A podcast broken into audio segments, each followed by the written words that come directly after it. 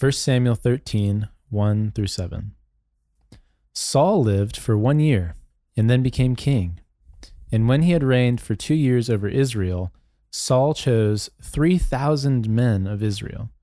2,000 were with Saul in Michmash in the hill country of Bethel, and a thousand were with Jonathan in Gibeah of Benjamin. The rest of the people he sent home, every man to his tent. Jonathan defeated the garrison of the Philistines that was at Geba, and the Philistines heard of it. And Saul blew the trumpet throughout all the land, saying, Let the Hebrews hear. And all Israel heard it and said that Saul had defeated the garrison of the Philistines, and also that Israel had become a stench to the Philistines. And the people were called out to join Saul at Gilgal. And the Philistines mustered to fight with Israel 30,000 chariots and 6,000 horsemen, and troops like the sand on the seashore in multitude.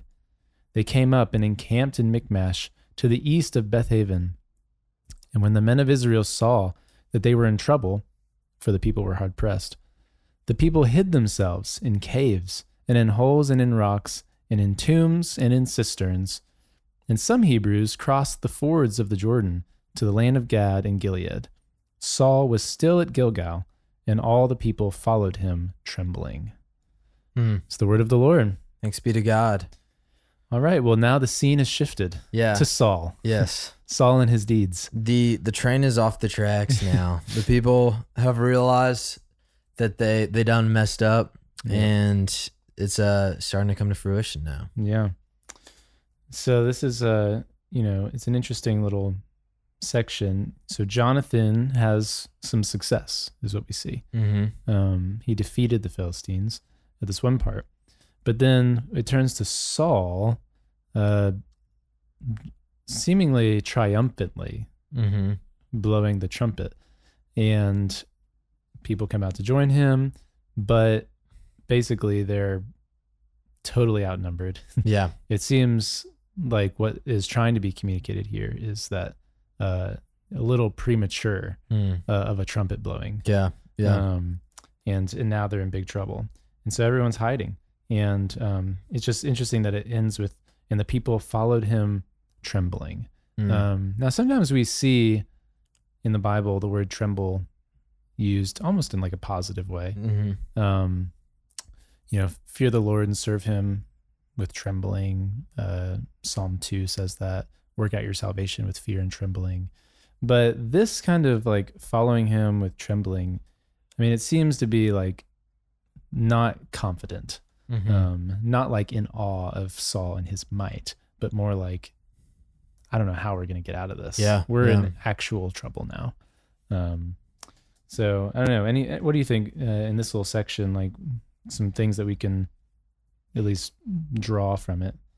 Yeah, I mean, so we see Jonathan, who that when you know the whole picture of the book, you know that this is going to be a really important figure later on. And I, I was actually interested by this line in verse six where it talks about the people hiding themselves Hmm. in caves and holes and in rocks and tombs and in cisterns and saw all the people behind, you know, his whole company is trembling. And it actually makes me think back a few chapters when Samuel goes to anoint Saul as or Saul as king before all the people. They can't find Saul after the lots land on him. Hmm. And where is he? But hiding in the baggage. Interesting. And so it's kind of like this interesting full circle moment where uh, Saul has sort of gone back into this posture of hiding and Mhm. fear after this brief moment yeah. of being exalted and you know having all the might and and muster around him and you know it's i think a lot of this is because the hearts of the people you know there's there's something about a guilty conscience that is given to fear and Mhm. intimidation Mhm. and i think uh, this is you know related to the people know that they are not in good standing with god Mhm. and Mhm. that they have been unwise and so as this battle arises where at first there's this great success eh, followed by sort of this reversal Mhm. you know the people are very fickle.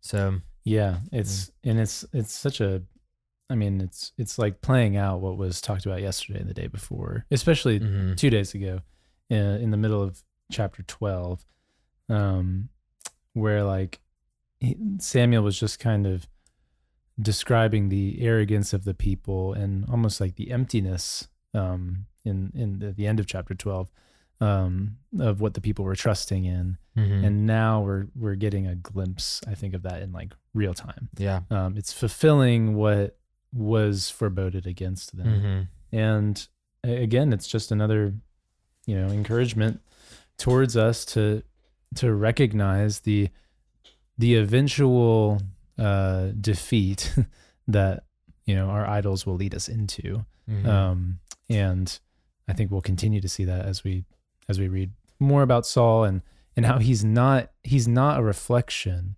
of who god is and how god would rule yeah. um, which it's interesting. You see David talk a lot about that at the end of his reign, um, of just what good leadership looks like and what a godly king looks like, and um, and ultimately, I think that's Yeah. ruling and reigning as Jesus does, um, the way God would, and Yeah. Saul is not that king. Yeah. Well, you know, um, I think one of the things about anxiety or fear is that it really reveals where we run Mm. for comfort and for stability. You know, how do we seek to regain control? And in tomorrow's reading, Saul, you know, right now he he's got his back against the wall. His people have lost their heart. He's lost his swagger. And so we're going to kind of see we have this promise from the Lord. If the people will just stay devoted to the Lord, if Saul will stay devoted to the Lord, it will go well for them.